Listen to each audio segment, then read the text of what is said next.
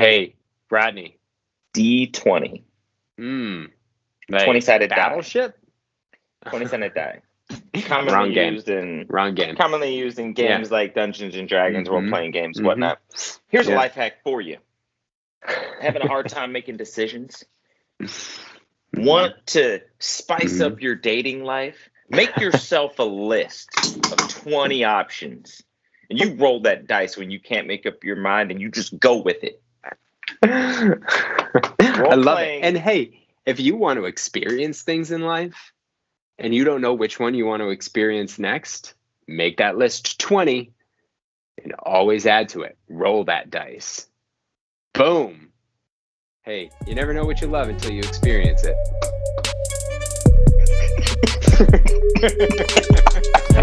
I can't even. I can't with you. I just can't. Oh, that was good.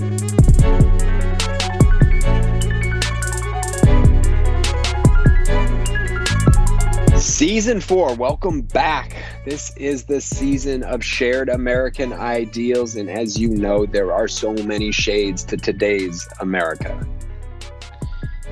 Yeah, yeah, yeah. That our flag was still there and all that, you know. And today, when we're talking about when we have these conversations, we try to infuse compassion because we find that oftentimes compassion is not a part of the conversation about our ideals, helping us span the fact that some of us do have differences in our ideals. And that's what Keith and I are here to do. We're here to anchor humanity, all of us, in compassionate conversation. And with that, today we are with June Cleese from Compassionate America. So, Compassionate America is this great initiative to promote a compassionate agenda and it's online. I mean, the the the pledge it's long. It's intended to be delivered to to our public leaders and get get more public leaders behind this this vision, this cause. And in this conversation, we talk about liberty and justice for all and what that means to her. We talk about the American Enlightenment and how that informs her current opinions. Um, we talk about historical truths and how we feel about those truths. Truths. Talk about hindsight's role in navigating and evaluating history. We talk about a lot of things. It's a deep conversation. June is amazing and she has a lot of insight and, and super smart. So we're super happy to bring this conversation to you today. And before we get into it, we want to talk to you about where to find us. You can find us at moreincommonpod.com. That'll lead you to everything else, the social and the merch and, you know, all the things, all of that. Uh, you're on a podcast app more than likely. You could be listening on a website, but if you're in a podcast app, please consider rating and reviewing us or, or just one of those things. And if those are too much, perhaps there's somebody in your life that could benefit from the conversation that we are having or just had or about to have, depending on where you are in the cycle of listening to this podcast. And, you know, share it. Share it. Some say sharing is caring. I say sharing is caring. And we care about you and we thank you for listening. Let's go get into this. So before we get into this episode, I got to tell you a little bit of something that Rodney got me into about seven months ago. One of those things, like he talks about these things all the time, and I hardly ever try them. But this one in Super true. particular, Audible, Audible for audiobook listening. Like I tell you, I love reading books. I don't have a lot of time. I got two kids, two jobs. I got uh, you know a relationship that I try to invest in. But I really like to read books, and there's a lot of information out there that helps us learn for our for our business, learn for podcasting, learn for all of the things, or just pleasure in reading. Mm. And it, it gives me that space to to listen. So Rodney, thank you for for putting me onto them because I'm excited to put other people onto it too. Yo, man, glad I could help. I love it. I've been doing it for years. I highly recommend it. And I know you do it for for driving and Yeah, I do it for driving in. LA, and and honestly, you know, you get to get one book for free. You can you can send a book to a friend for free. You can return any book if you don't like it. I mean, that's lovely. And uh, you know, they got a, a trial period going on. You get a free free membership to start. So we're gonna put a link on our website. Go check it out. Uh, it's an affiliate link. We do get a little bit on the back end, so you're supporting us. We, we really appreciate it. Go to our website, moreincommonpod.com. Check it out. Check it out. Audible.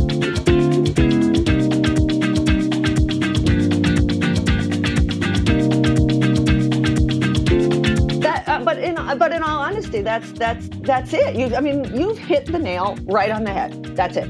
When it comes to any experience that's lived, you have to start with questions. You know, uh, I think you have to ask, start with questions in life in general, but you have to start with those questions that you know, if you really want to understand that person and what their decisions were in that time and space, you have to go deep and you have to go into those questions, like you said.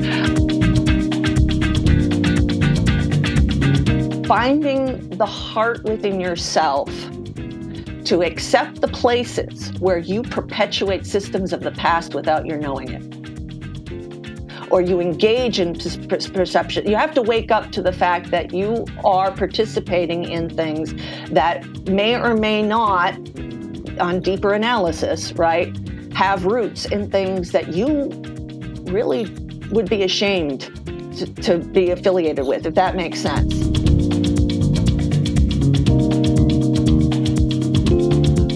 All right. Welcome back to More in Common. Today we are with Dr. June Cleese. Uh, Dr. June is a community college humanities and social behavioral sciences instructor. And while she focuses on history, she has taught in the areas of cultural diversity, education, geography, and the first year experience.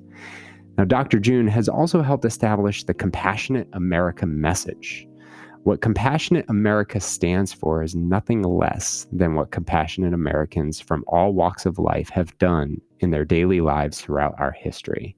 It isn't unique to America, but it acknowledges that the spirit of 1776 called for the fundamental rights and freedoms of humanity to be recognized, honored, and respected under the rule of law. This value system has woven itself into the fabric of America in different ways and only has ever been maintained from generation to generation by compassionate Americans who love their country. Now, the rest of this pledge can be found at compassionateamerica.org. Um, and I definitely encourage you to go read it. Um, it will be in the show notes. And in the spirit of our season four Shared American Ideals, we just had to have June on and are extremely excited to have have you here today. Thank, Thank you for you. being with us. Thank you for Thank having you. me. So I do want to talk about the pledge. And Keith, your question is amazing. We need to go there. I'm pulling. I'm pulling first question card, and I want to talk about an answer you gave, June. Um, you you you gave a beautiful answer about liberty and justice for all, and I want to start.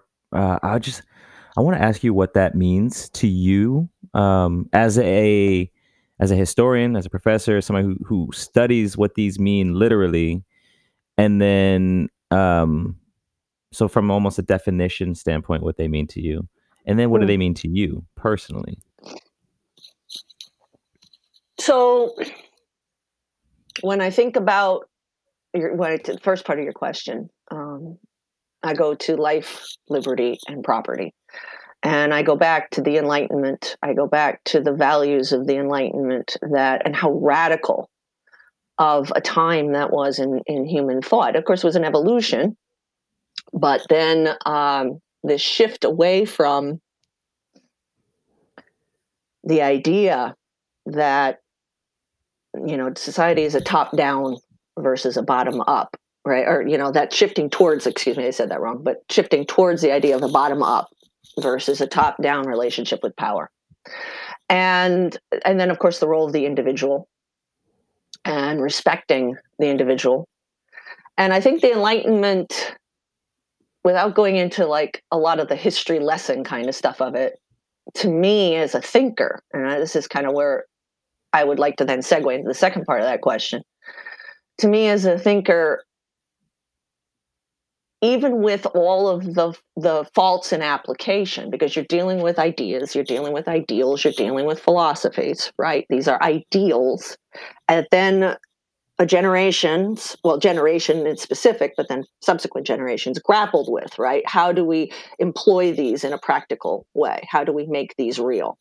And of course the american enlightenment representing that that voice in a different way again, all of its faults recognized, all of the misapplication, misinterpretations, or even for the time, what was in those philosophies that was not in service to humanity, because there were things in those philosophies that were not in service to humanity.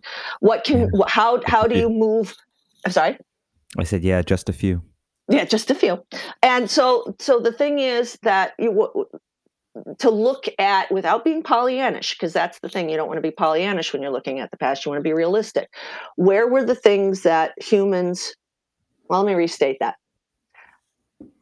So when it comes to the Enlightenment philosophies, that you know, as I studied them as a student, as a teacher, etc., and I think back what they gave humanity was they opened the door for humanity. It doesn't mean that humanity was necessarily ready to walk through, but it, they opened the door for humanity, right? And to start thinking and and um, considering life from different perspectives and angles. And humanity went about doing that in both awful, horrible ways and also some very good ways, right? Mm-hmm. And and that's where I tend to look at things. You've got your ideals, right? And then you've got what humanity is actually capable of, of manifesting from those ideals at any given period and time. And we have to understand that there's going to be limitations on people's thinking because of their cultural dynamics that they're in at a time that time space realities right that people are blinded by that they are limited by that they are Mhm. willfully or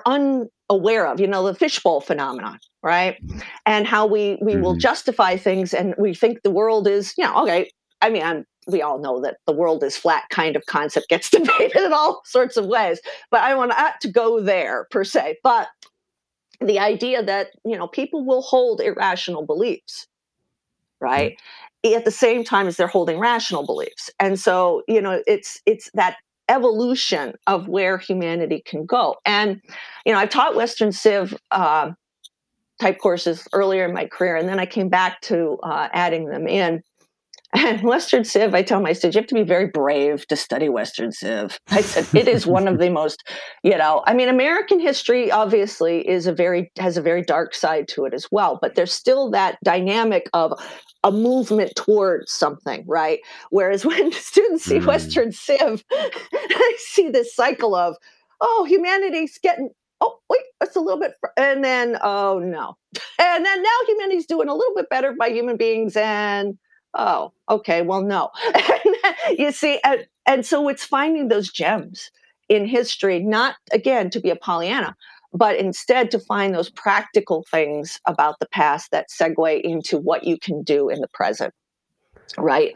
And and and learn from those places where humanity was wise enough right? And this is the key i think wise enough to not miss an opportunity Mm. not miss an opportunity. History is so much about missed opportunities, isn't it? Where we could have thought as, and I, when I say the we, I mean that collective, eternal we kind sure, of thing, totally. right? Yeah. Where where we could have said to ourselves, if we had been brave enough or been able, because again, fishbowl. I mean, how busting out of the fishbowl is so hard, right? And so, so when you get to that place where you say there that well, I, and I think of first contact as a great example here. Okay, Wait, real quick. I'm sorry, real quick. Um, I want to jump in for just one sec. please. You've given us a couple of gems in there, but I want Keith. I want you to go some Yeah. like because I want to, I want to. That you've you've alluded to on a couple of occasions the awful things in the past. hmm At the in the um, American history is a movement towards the dark past of American history, but trying to find the gems to learn and live towards the ideals. You got to know I- both. Right. And this is something that I think about a lot. And I'm curious to get your perspective on Mhm.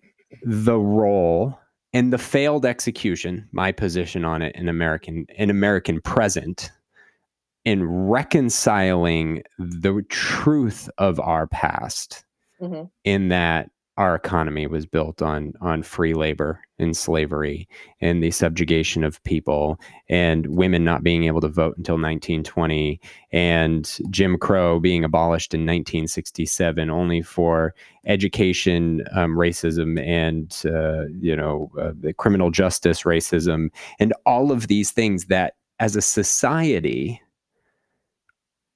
and I and I parallel this to like Germany who Mhm. Has made a deliberate at a at a political level effort to reconcile the Holocaust. Mhm. Yet we we try to ignore it. Generally speaking, you have a group that shouts "Stop ignoring it," and the other group saying, "Hey, it's not here anymore," and we refuse to reconcile it. So, yeah, a long way of throwing my opinion into my question, but um, how do you see the role of reconciling that past in order Mm. for this American history, which I totally believe in with you, as a movement towards something that is the ultimate gem to find? can you can you restate the question more uh, just one more time for me? More succinctly, yeah, I have Yeah. the tendency to do that. It's all right. What what role do you see reconciling the past playing in moving towards the a- ideal that America was founded on? Oh, it's huge. Yeah. It, it's it's fundamental. I mean, it, you have to have the hard conversations, and the fact of the matter is, you know, uh, we've seen a.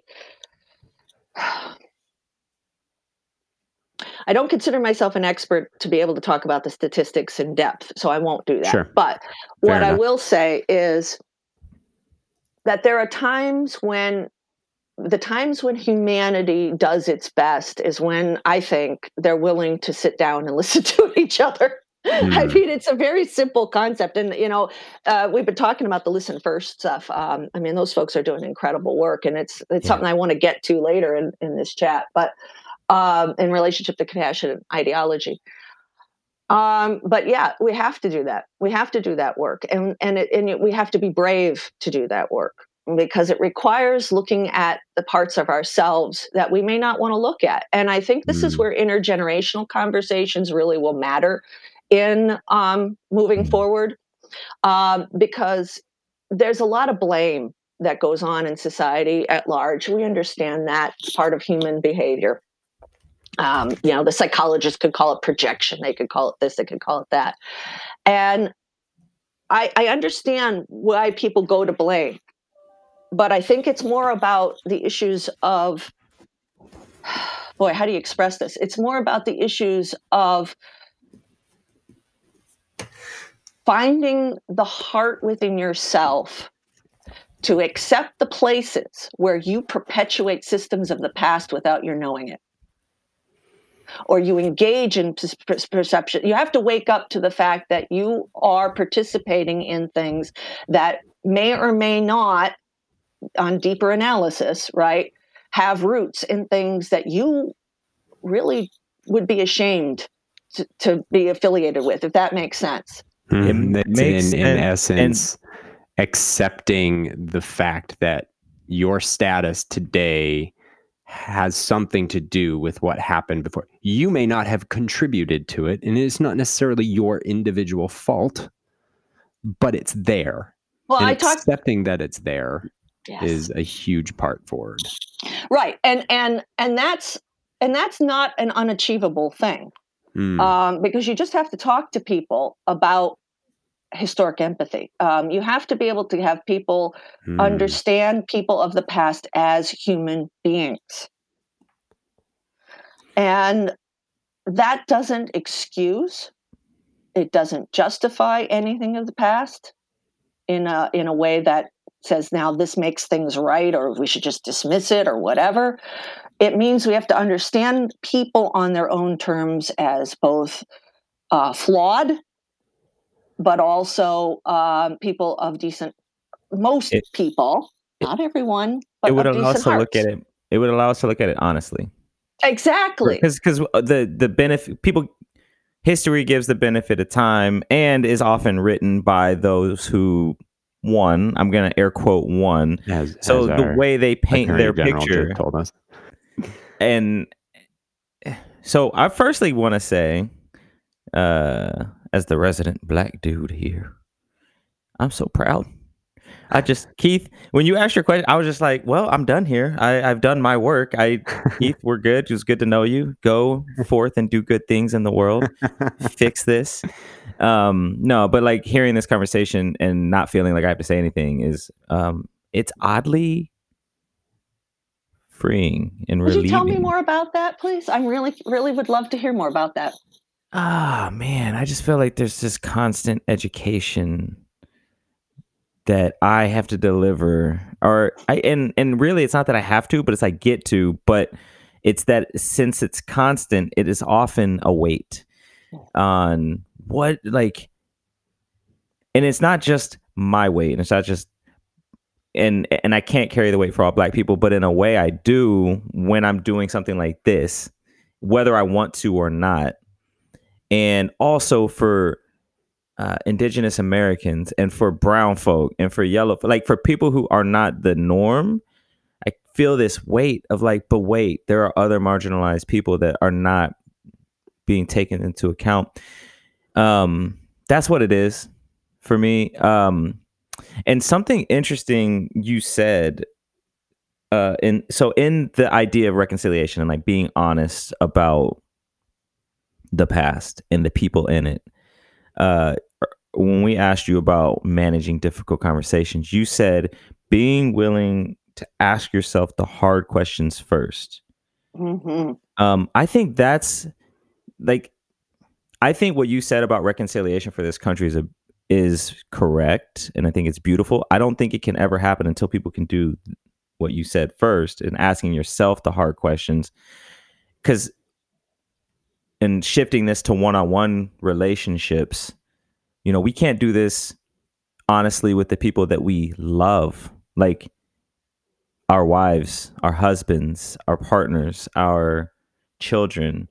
There's no way we're going to do it for some abstract person in history or some dude down the street that is a threat or or I subconsciously or consciously see as a threat. No way I'm worried about how they feel if I Mhm. can't even get to how I feel or how I feel about the person that I love because I can't ask the question. You said, and you said the first question, the first, like, what's the first hard question? How deeply am I listening to this person right now? Um, I heard something yesterday that said, you know, like Keith, we say this sometimes. The, the facts don't matter. Like, it, it's somewhat tongue in cheek, but in interpersonal relationships, the facts have fuck all to do with what's happening.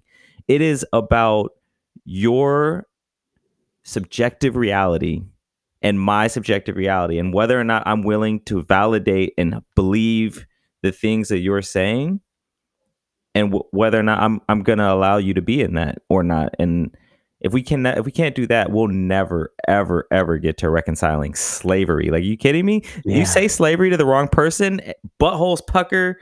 You just called me a racist. Like, no, bro. Like, slavery No, happened. You, you own slaves right now? Like, I'm, I'm not, I'm not there. No, thank you, Th- thank you so much, gentlemen. I, you know, it, it, and that's just it. This is something that I've been doing, you know, in my work, uh, is to, to with students is to have people understand that um, we have to connect with the past through the vehicle of human beings, you know, and and and that's that's not an easy thing because you know obviously again as when you go from the scholastic angle um, you know there's stand disciplinary standards there's all kinds of things that have to occur that you can't take certain cognitive leaps right? But as individuals reading and processing the fact is we are going to make sense out of that history in ways that maybe the, even the writer is uh, completely unable to predict because of our own lived experiences.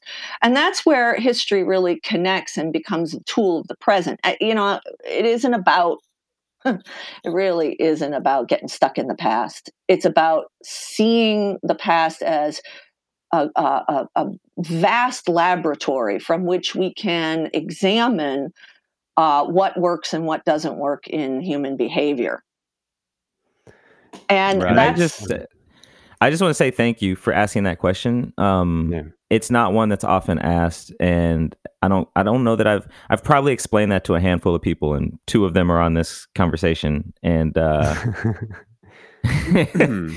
uh and Well, so thank I- you for that. there there's something very interesting in the the simplicity of perspective but the complexity of it at the same time and that like you talk about rodney facts not mattering they don't matter to your interpretation of those Right. facts. They matter that they exist. Oh, for sure. Um, but we all we can interpret like facts can mean different things to all of us in some very like the fact is that it that happened. How I feel about it may be very different than how you feel about it. See, and And there's Oh. oh go uh, no go ahead.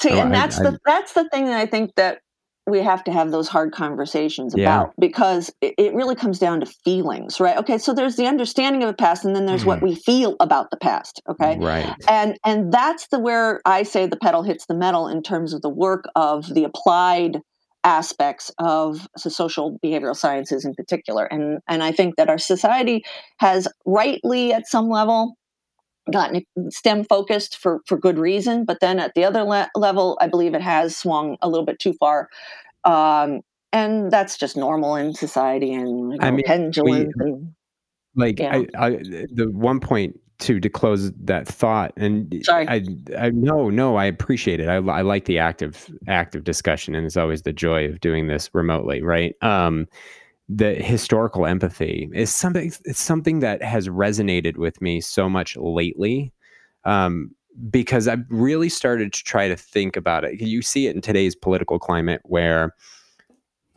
um tenured uh, politicians are judged harshly for the decisions that they made in the past based on today's lens of that decision, not based on the lens of the decision made then.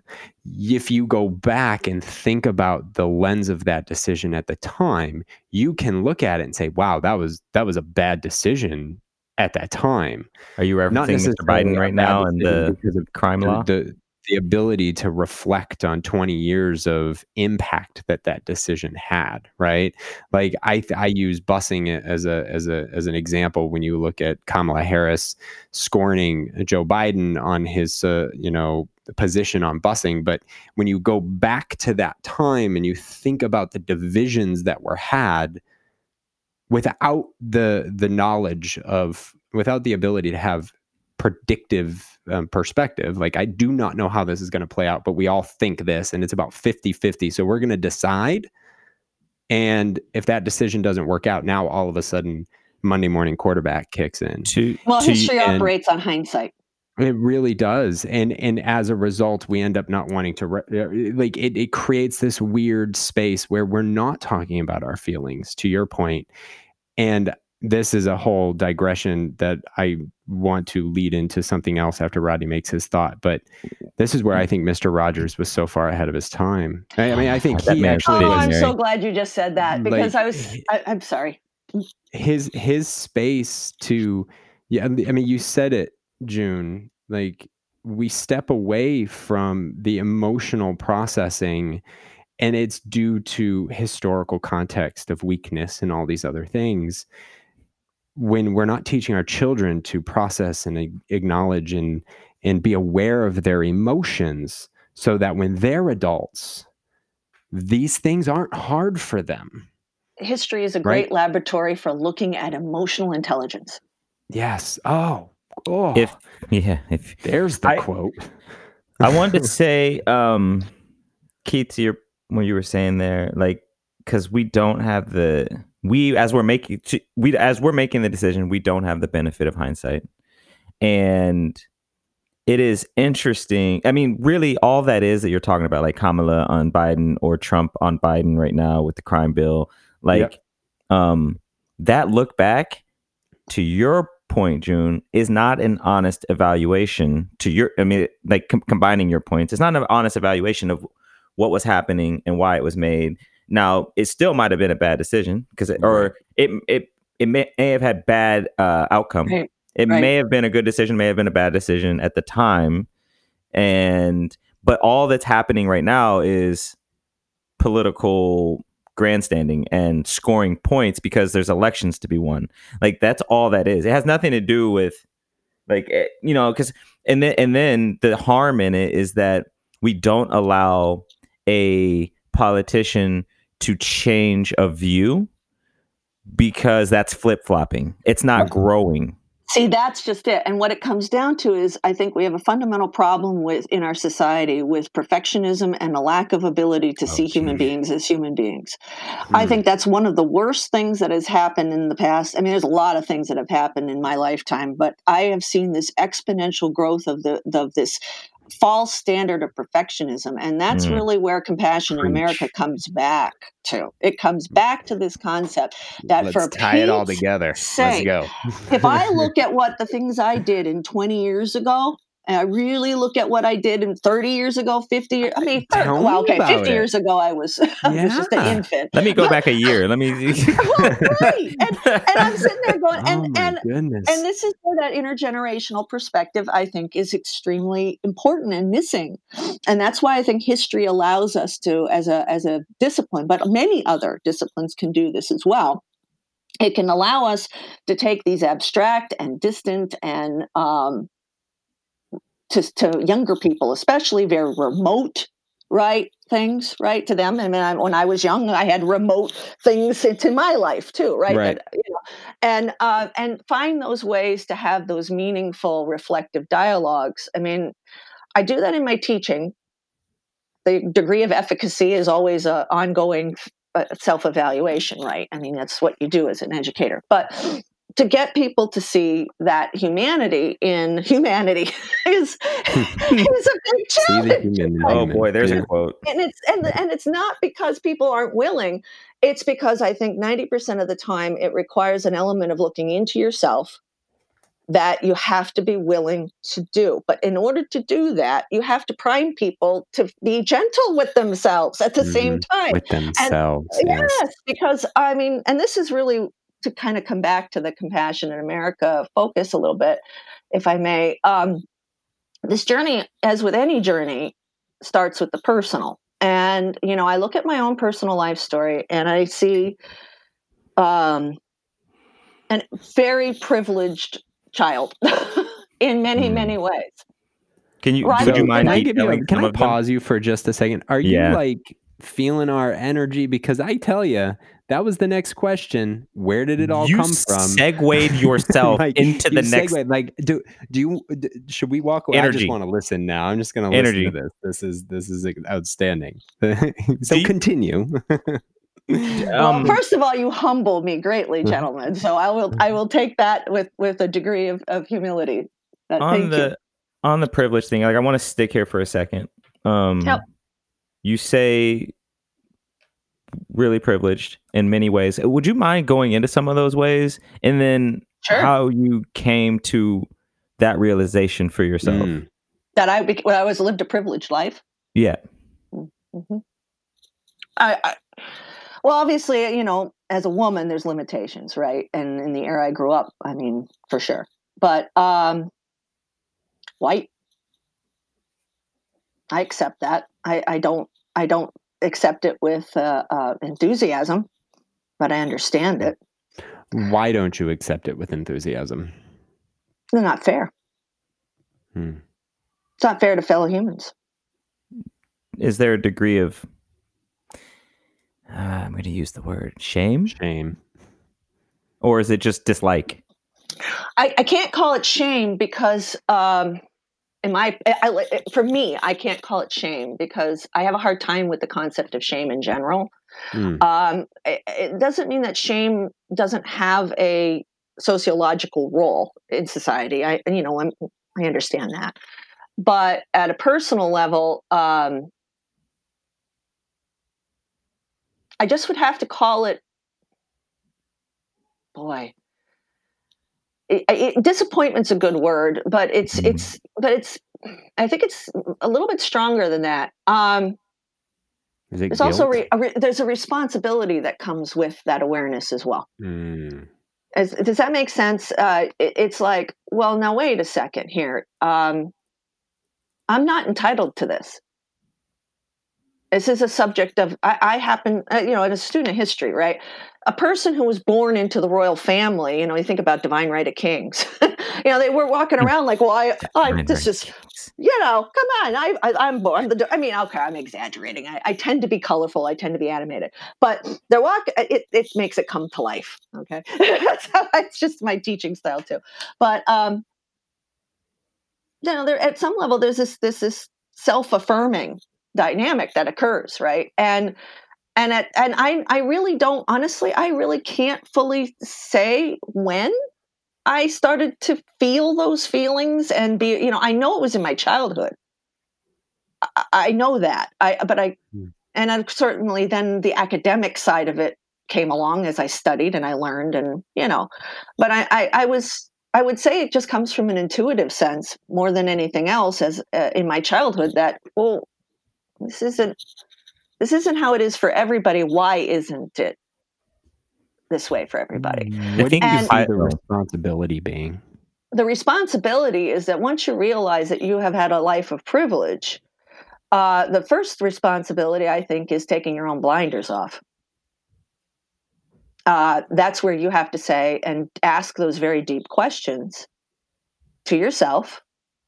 Um, where has my privilege blinded me to areas of bigotry and sexism and racism and things that I and, and, like I talked about the systems, right? Because the systems that are around us will help weave a story for us and a story into which we're born, a context into which we're born. We I, I, we will absorb narratives whether we want to fully or not, even right, we're consciously or not. Uh, that's that fishbowl thing we were talking about a little bit earlier. And i the very first step is it you know and, it, and it's a journey of self-discovery. This is the thing that i think we could talk about certainly how things are taught in schools and you know all those kinds of things. But at the end of the day it always has to come down to the individual and what they're willing to look at within themselves to create personal meaning out of what they're learning and what that what that's going to look like for them and what walk they're going to walk in on this world you know and how they're going to interact with other human beings from that.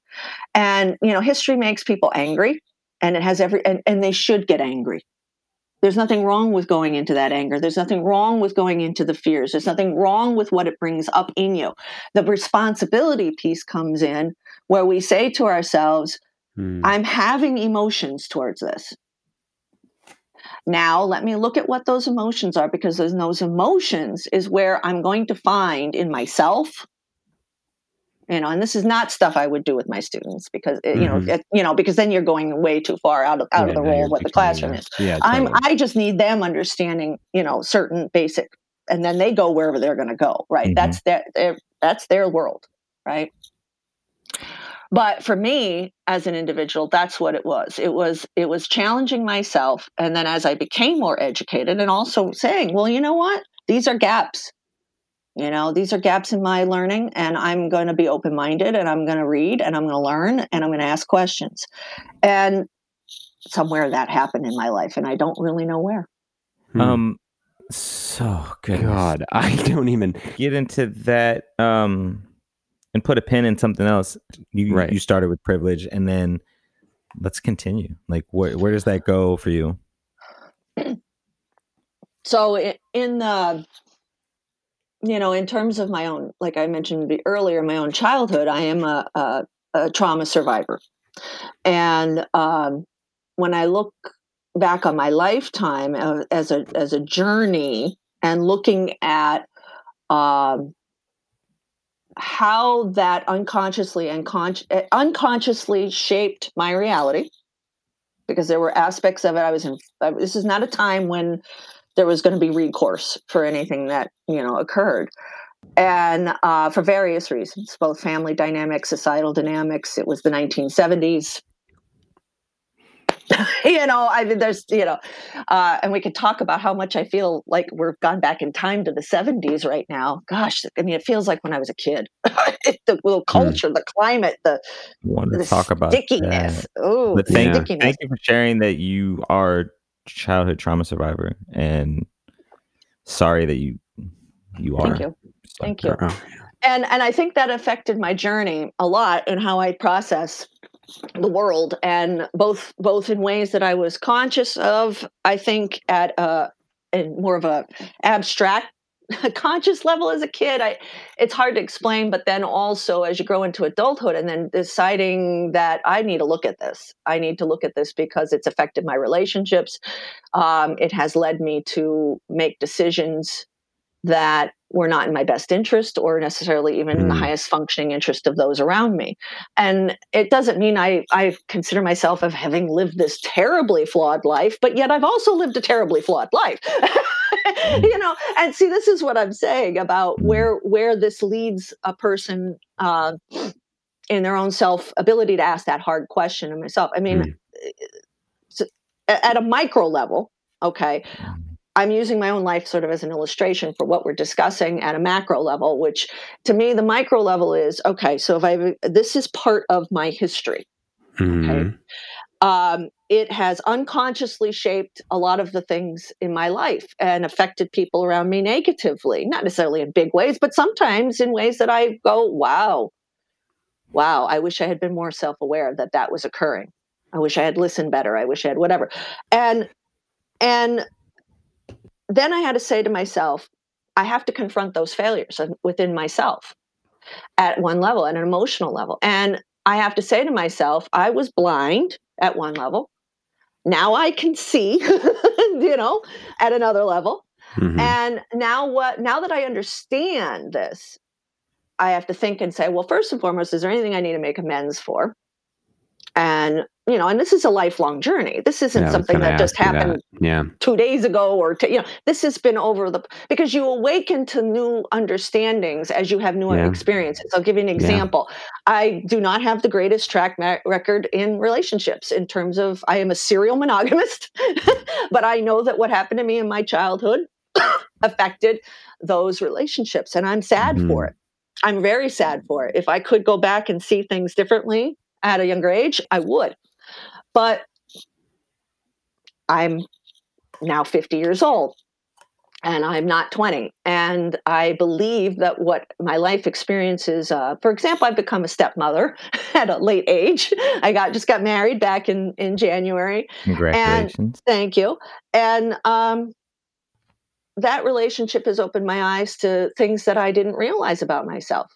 Mm. And hmm. I was able to sit back and go, "Wow, you know, in becoming a stepmother to adult women, that has allowed me to look at things in my own past, in my own relationships, and wow, you know, just getting to know them and my my husband, and you know, um, you're never really done self-examining, right? The unexamined life is not worth living. All those, you know, great advices of the ages, but also platitudes at the same time, you know, and and yet that journey becomes an extremely humbling one because I realize uh, how flawed I am.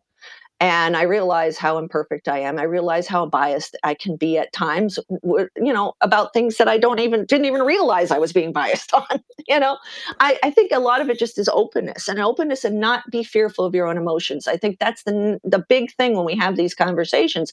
You cannot be fearful of your own emotions, and too many of us are terrified to look at our own emotions. Once so, you do, you move forward. Your some, you story, can, you can move forward. Your story like speaks to my soul. The way you not not the details of it, but the way you frame it and you talk about it. Um, as I go through this journey of looking at my past self as a as a as a data point to inform the present right versus a judgment yes. of who i am today right? Like this is active work that i've been doing yeah. especially in the last couple of weeks because i'm really really hard on myself right? And i often look at those past mistakes and say boy you're a bad dude right? Like not oh you made a mistake and you learned from it and it informs who you are today. And so this journey of of judgment, right? That I see you doing like I'm I'm watching you beat yourself up while you're telling this story, right? Um, because I feel myself doing the same thing. Ties into this space of compassion, right? Like that that self-compassion to say, like, no, I mean, things happen. You learn things as you go. Sometimes, you know, there's the old adage, boy, if I were to go back in time and know what I know today. It's like, yeah, but that's part of life, right? Learning those learned experiences. leads into this space of compassion and in turn compassionate america for you exactly so like how does that tie together like what what in that journey got you to this space uh, where this pledge um, for compassion in america comes into play yeah. Well, that and then that, of course that opens up another story. So I will do my best to not make it too long-winded. But um well, it, you know, the, like I said earlier, it starts at the personal. So, you know, my own life experiences, my own academic, you know, academic, interpersonal, you name it. Um, but then the other thing would be uh, uh, my friendships, uh, in particular, uh, the, some of my lifelong friendships that I'm thinking about. And you two make me smile because um, I have uh, three two, excuse me, sisters, as I call them, and they are uncles and well, excuse me, it's not uncles, and aunts to my my, aunts, my yeah. daughter, you know, and um, my friend uh, in particular, I'll talk about my friend Trish. Trish and I met, I think, in fourth grade, and uh, we, uh, yeah, and you know, and then we bonded over all things the Monkees. in like 10th grade and anybody who knew us then probably the band we for those millennials correct. out there listening yes correct exactly yes the band and uh, you know we are 16 and you know we were definitely 16 in some of those thoughts and behaviors and all those things and um but there was an innocence in it. I mean, you have to admit it was a, a group of 40 year old men when we were in our 30s going and we're going like, yeah, this is great. You know, we're very innocent people. I think my parents went, huh? what is this? That's you know, bad. but anyway, um, but that's just it. I, you know, and this, if I may go into that intergenerational aspect with this too. Yeah. You yeah. know, we grew up in an era of, um, Trish and I grew up in an era. She's the co-founder of Compassion America. Okay. Sorry, I should have mentioned that earlier. Sorry, Trish. Um, the um, grew up in an era that so again, I don't like these monikers, and I think I've mentioned this before. I'm not a big fan of those generational monikers, boomers, Gen X, etc. Except they are utilitarian in the sense that I, if I say I'm Gen X, then you know that it's likely, not predictive, but likely that I've had a certain set of historical encounters in my life, that I was situated in a certain time and place. So yes, I was very glad when and disco if you're died. Gen Z, you didn't have a rotary phone. You probably don't know what it is, right? Exactly. Those types there's of things. A chance. Not probably. There's a chance. there's, there's a good a chance, chance, right? There's a good chance, and and yeah. right, and that's normal. And and and we shouldn't be judging each other for those no. types of experiences. You know, it's one of the things that does. I mean, listen to my daughter, and I I always have to encourage her not to, you know, think about boomers sort of in that um, stereotypical monolith way. Mm-hmm. And I don't want anybody being thought of in a monolithic way. I, it's just not fair.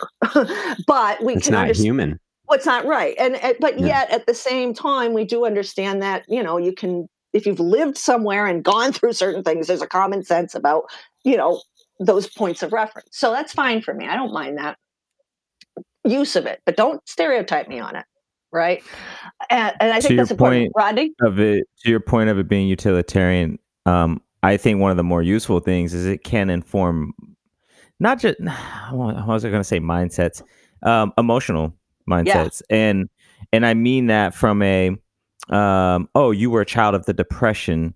That is going to inform how you think about economy and finances and raising mm-hmm. your children. Mm-hmm. Um, and those children are then a product of somebody who grew up in the depression, which they may rebel against.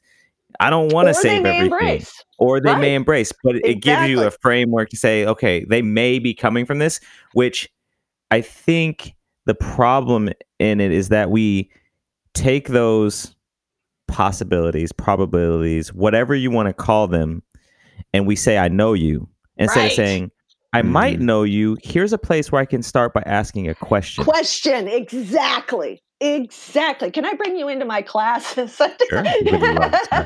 I don't know no, what but, I can teach, but I'll yeah, I'll stand yeah, there. Yeah, that right there. That, that that's we'll, exactly. We'll, we'll teach. We'll teach the more approach, bro.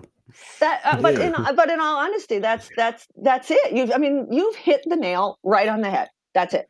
When it comes to any experience that's lived, you have to start with questions you know uh, i think you have to ask, start with questions in life in general but you have to start with those questions that you know, if you really want to understand that person and what their decisions were in that time and space, you have to go deep and you have to go into those questions, like you said. Um,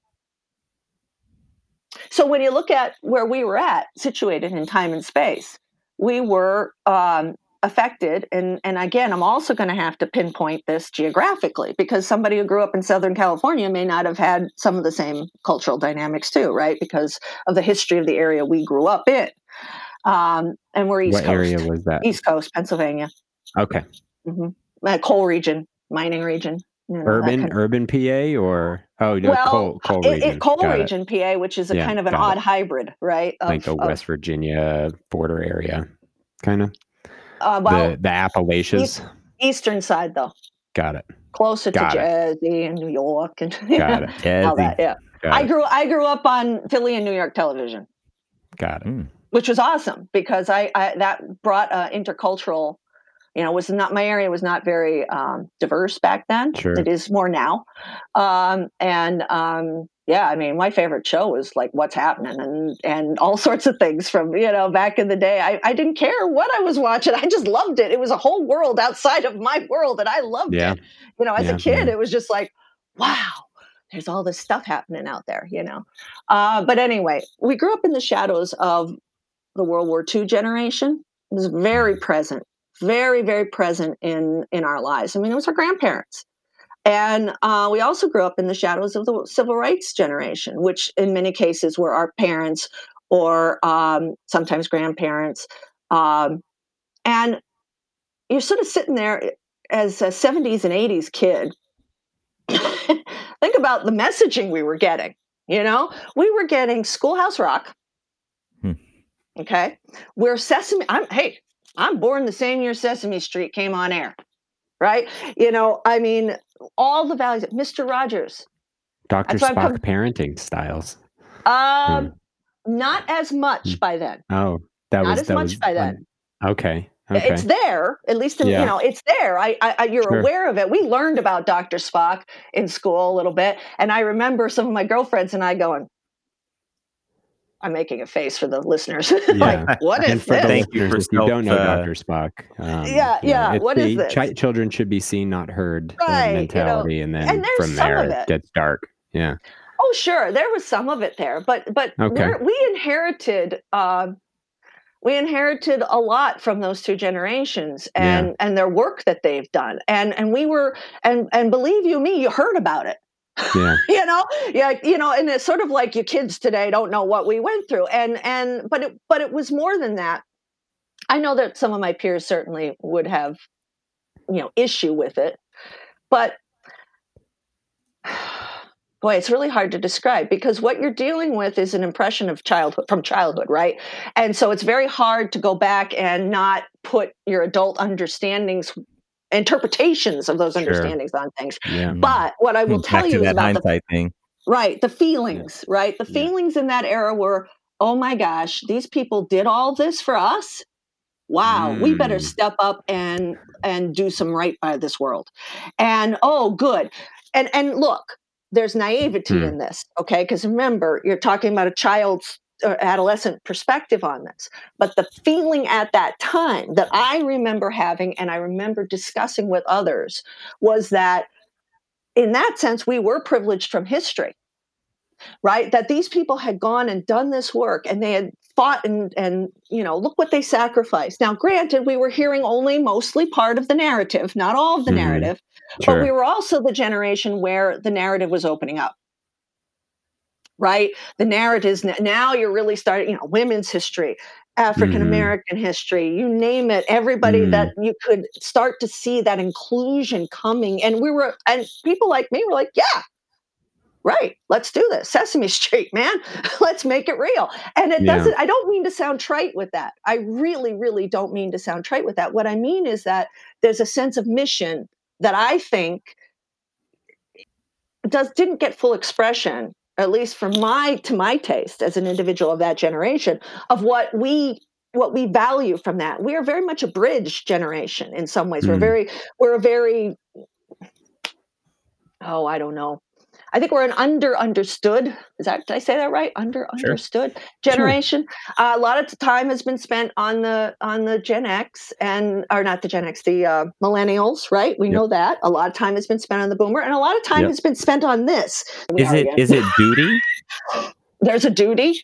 You mean like to to what like we're a doing? sense of duty? Like yes, a yes, yes. That's it. A sense of duty. Because let me let me just illustrate, I guess, again from my my personal perspective, as I feel I have a duty to serve my country, and I feel that Compassion in America is an expression of that. And and and it comes from what I think I see as a path forward for this country. Um, does some whe- of that come out of since you since you're a child of the World War II generation? mhm. So like you said, look what these people have built for me. So like they literally many went to war. uh, You know, the reasons they- for which we don't have to get into, but the way it was felt was they went for me, for my liberties, for my freedom. Absolutely. And same thing So civil what am I doing? Right. What what am I going to what do am to I earn doing that? to Oh, is it- carry it- that legacy How am. I paying it forward? How am I Yeah. paying? Okay, how am i paying it forward because that's to me what my when i look and i see those generations and and uh, it can be hard to to talk at times you know I, I listen to millennials and on down complain about boomers and i'm like well yeah i was raised by them. You want to know how to Yeah. deal with them? I'll tell you how to deal with them. I, know, I know that sounds again that's my humor. But you know there is an element of of of just learning how to talk to people where they're at and i think that that there's an element of bridging that my generation can do right? Mm. is that um you know we're we're good at listening i think overall to a lot of different ideas. Um, we were raised to do that. We were encouraged by culture and society around us to do that.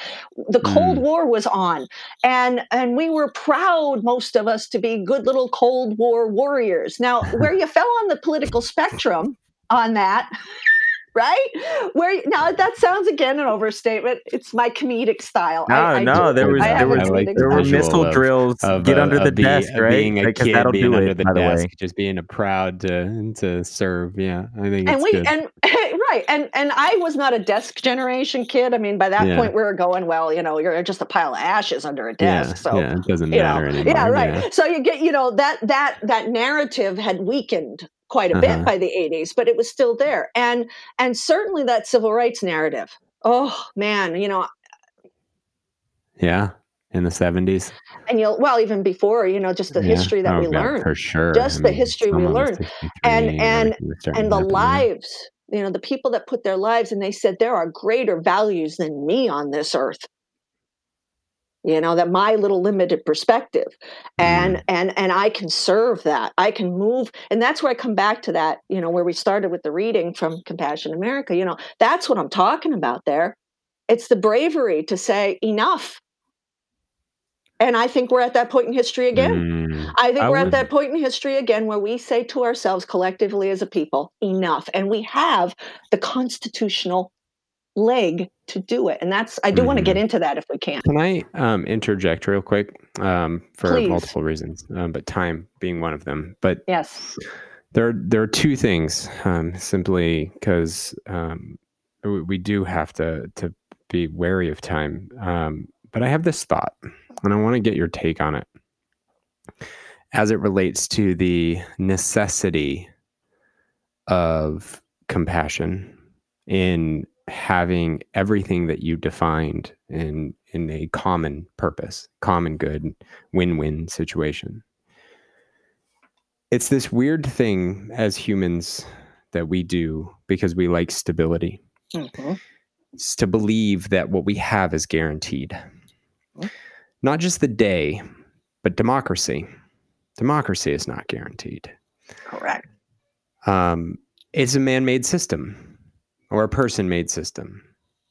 Capitalism, it's a person-made system. There is nothing guaranteed or stable.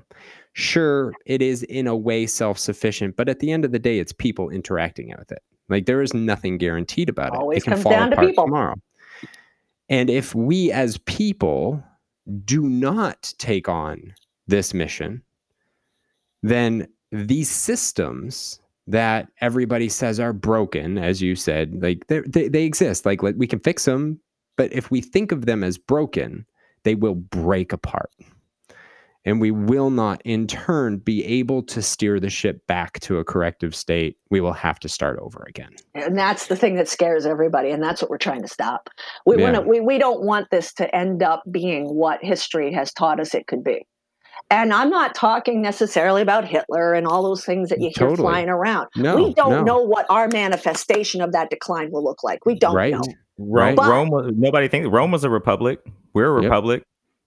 It fell. So, with that being said, um, I, I, know there's so much more we want to go into on Compassion in America. Unfortunately, this conversation has been rich with so much great content, and hopefully, it intertwines and, and got a lot of the message out. And um, to Rodney's point, you know, maybe we we have you back and have another conversation here because I think we could easily go five hours. There's Yeah. one thing. Oh, go ahead.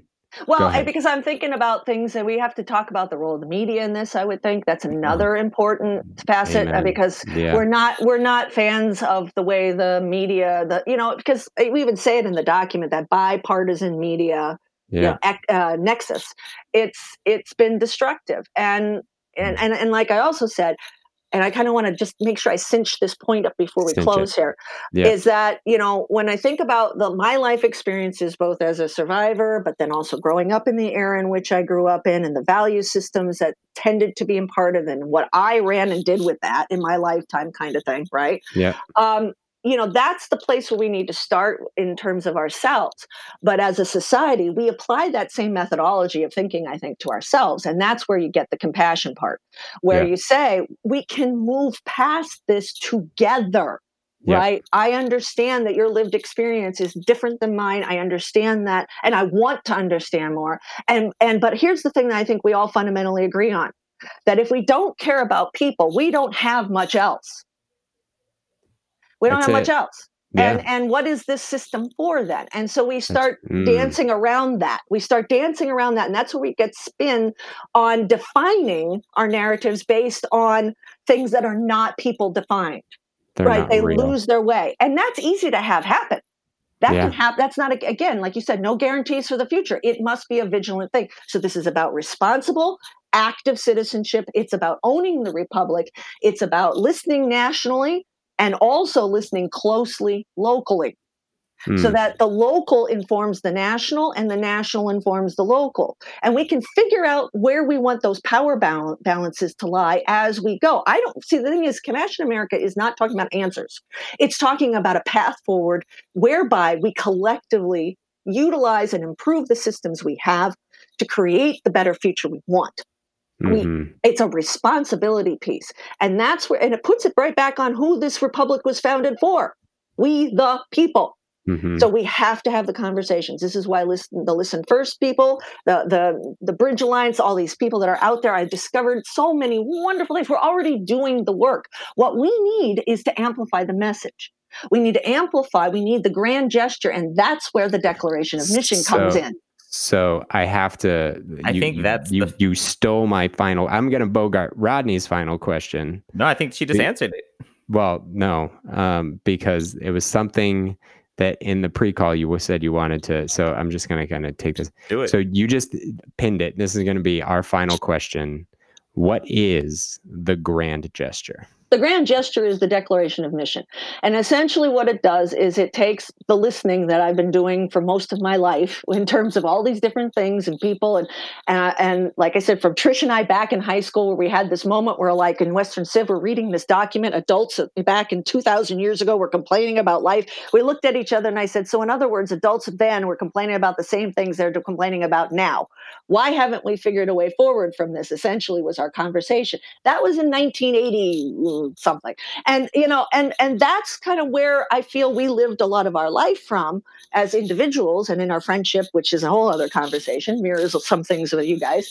And and then what it comes down to is saying okay we have an idea we've written this thing we've done this observation we've we've talked it through with other professionals. This has been vetted. This is not just you know our brains alone and we've hmm. and onboarded average other scholars and people and this is really about average people coming together with their resources ideas and information they have and saying i don't know about you all but here's a thought. This is the thought. It's compassion ideology as embodied in this document. Humans have done this throughout their history. When they want to, to course correct, they create documents and they say, What do you think? Right? That's what this is. This is about opening a huge dialogue. This is about submitting it to every single representative body in the United States of America because we are we the people. And if we want a government that is going to continue to be designed by, of, and for the people, we have to be part of that process.